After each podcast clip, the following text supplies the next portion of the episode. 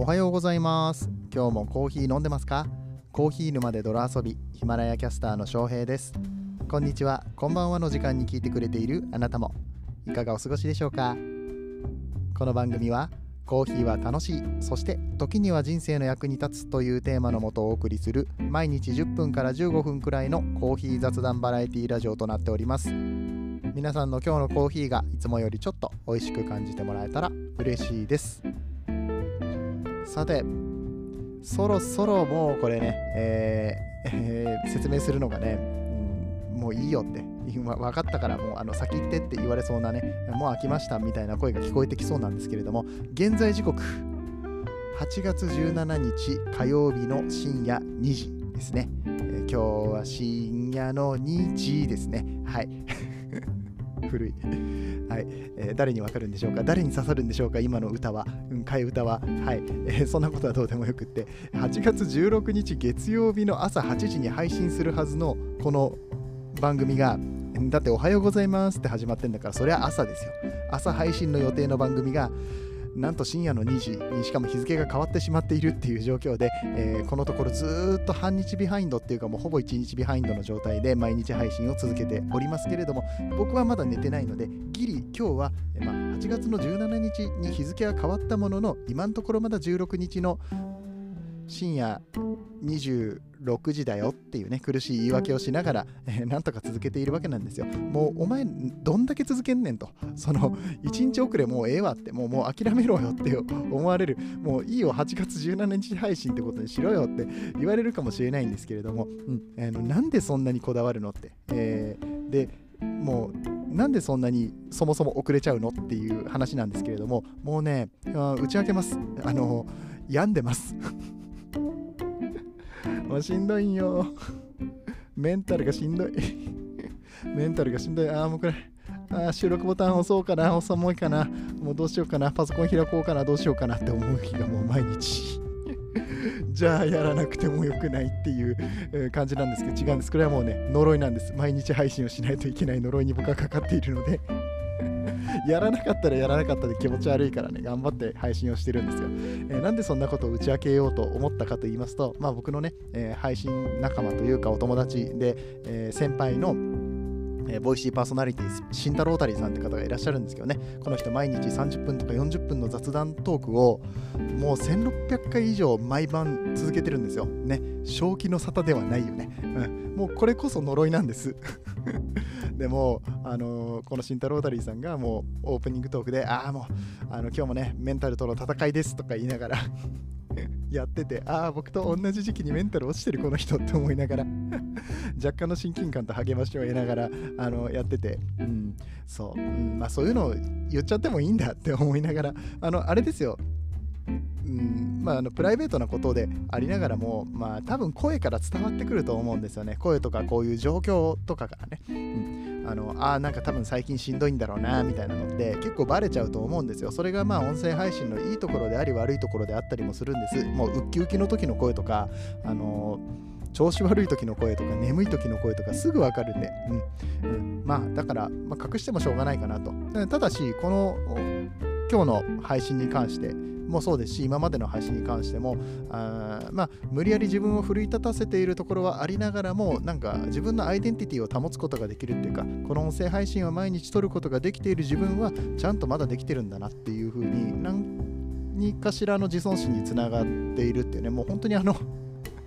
自己満足でやっているような番組なんですけれども、はいえー、そんな中、えー、聞いてくださっている皆さん、えー、今日も本当にありがとうございます。ということで、本日も最後までお付き合いいただければ幸いです。え今日は何の話をしようかなと思ったら、えちょうどですね、そうやってメンタルが落ちる云々の話で言ったら、コーヒーってうつ病に効くって言われてるんですよ。知ってました、はいえこのうつ病に効くって言われている部分に関してもう少し掘り下げてお話をしていこうかなと思いましたので、えそんな感じで本編やっていきたいと思います。この放送は歴史とか世界遺産とかを語るラジオ友沢さんの提供でお送りしますはい、えー、コーヒーがうつ病に効くっていうお話ね、えー、僕が書かせていただいた Kindle の本にも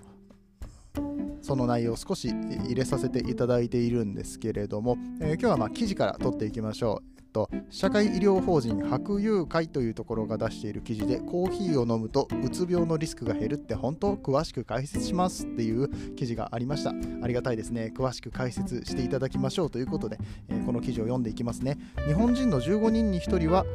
かかると言われているうつ病、えー、15人に1人ね。もうもはや風邪レベルですよね、え、仕事や人間関係などのストレスによりうつ病になる人が圧倒的に多いと言われています。年々うつ病が、え増え続ける一方で今では100万人以上のうつ病患者さんがいらっしゃるということで、え、まあ決して他人事ではないと。自分はうつ病にならないぞっていうことをね、あの誰も言えないよと、何がきっかけでなるか分かんないですからね。そういうリスクが自分には絶対にないとは言い切れない、部分なので、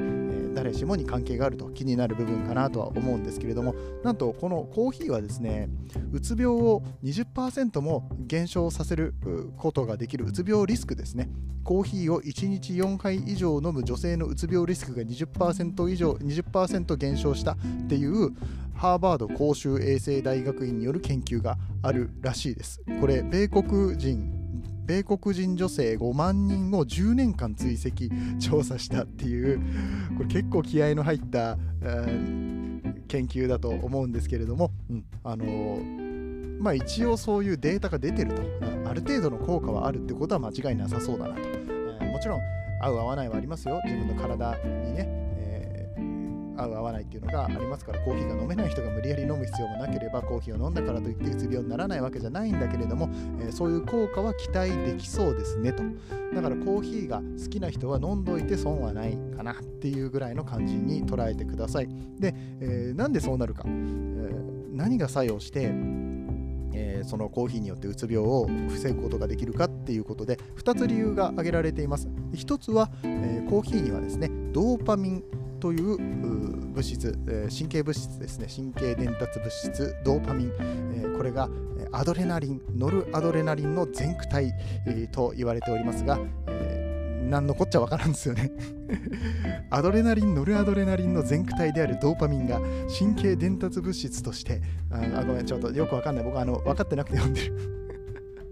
ちょっとかっこよく読んでみようかなと思ったけどね、無理でしたね。お医者さんじゃなかったんで。はい。えー、まあ、でもそのドーパミンを分泌してくれるらしいですね。えー、よく聞きますよね、このドーパミンっていう言葉はね。やる気とかモチベーション、意欲向上などに影響を与える神経伝達物質ということです。で、うつ病とかうつ症状が出ている。これ病気と診断されていなくてもですね、えー、そういう症状、状態になっている人っていうのは、ドーパミン機能が低下していることが多いそうです。えー、それでコーヒーのこのドーパミン分泌効果っていうものによって、まあ、というかこれあのカフェインですね、もっと言うと、うん。えー、コーヒーに含まれるカフェインが、えー、このドーパミンをこう引き起こしてやる気やモチベーションなどを増やしてくれる、それがうつ病になりにくくなるよっていうようなお話です。まあ、逆にやる気を上げようって思った時にはコーヒー飲むといいんじゃない？カフェイン取るとこれが一つ。で、もう一つがコーヒーの香りです。で、えー、この香りにはですね、アルファ波を発生させる効果があるということですね。アルファ波とかベータ波っていうものが存在しまして、アルファ波というのは、うんまあ、要はリラックス効果のあるものですね。逆にベータ波っていうのは興奮作用がある、うん、波長みたいなんですけれども、このアルファ波をたくさん発生させる効果があると。だからコーヒーの香りを嗅ぐと安らぐストレスを落ち着かせる、うん、さらには脳が活性化するそうです。リラックスした方が脳が活性化するんですね、うん。えー、ストレスを感じている時っていうのは逆にこのベータ波っていうのが活発に出ている状態なので、うん、このベータ波がねたくさん出ている時え仕事とか対人関係とか、ストレスを抱えている時っていうのはこのベータ波っていうのが多く出て、えさらにこのベータ波が体内に溜まるとうつ病へ進行していくようです。逆にこのアルファ波によってベータ波を緩和してあげることによってそのうつ病になりにくくなるよう予防できるよっていうところでコーヒーの香りを嗅いであげるといいよねっていう感じなんですね。はい、えなんでこの2点、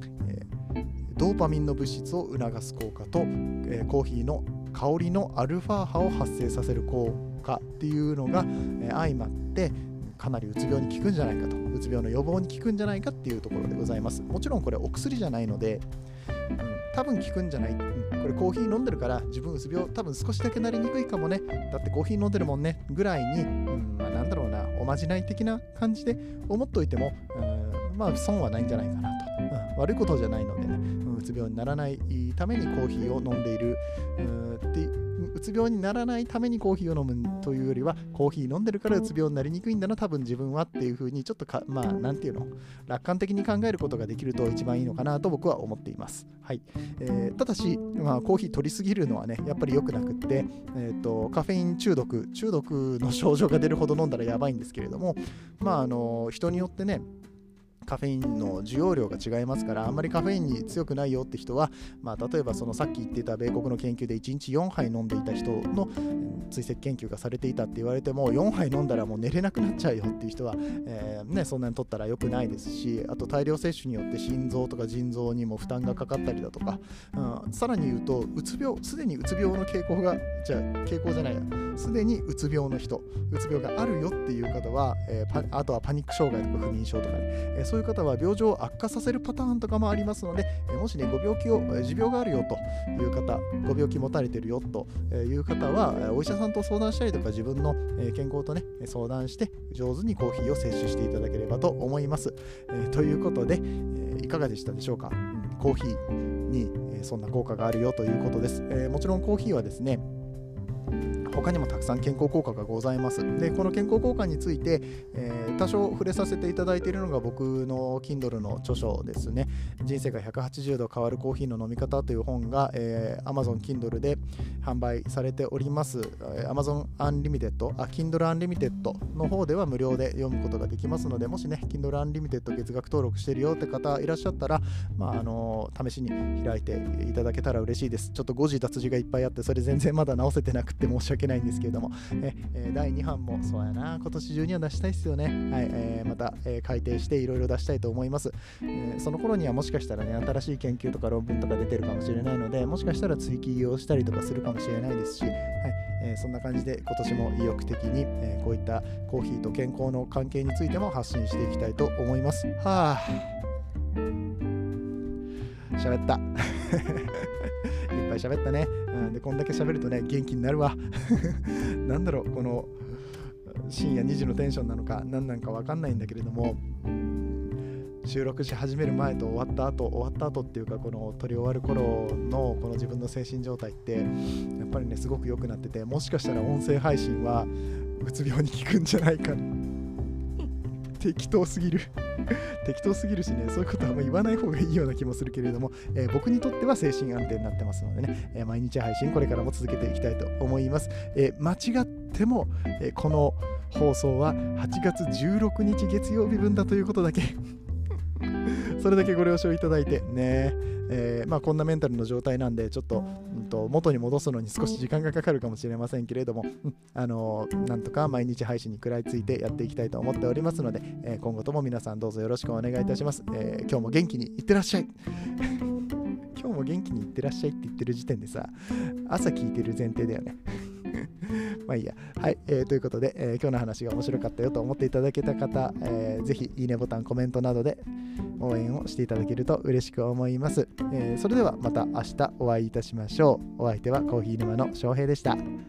次はどの声とつながりますか？引き続きヒマラヤでお楽しみください。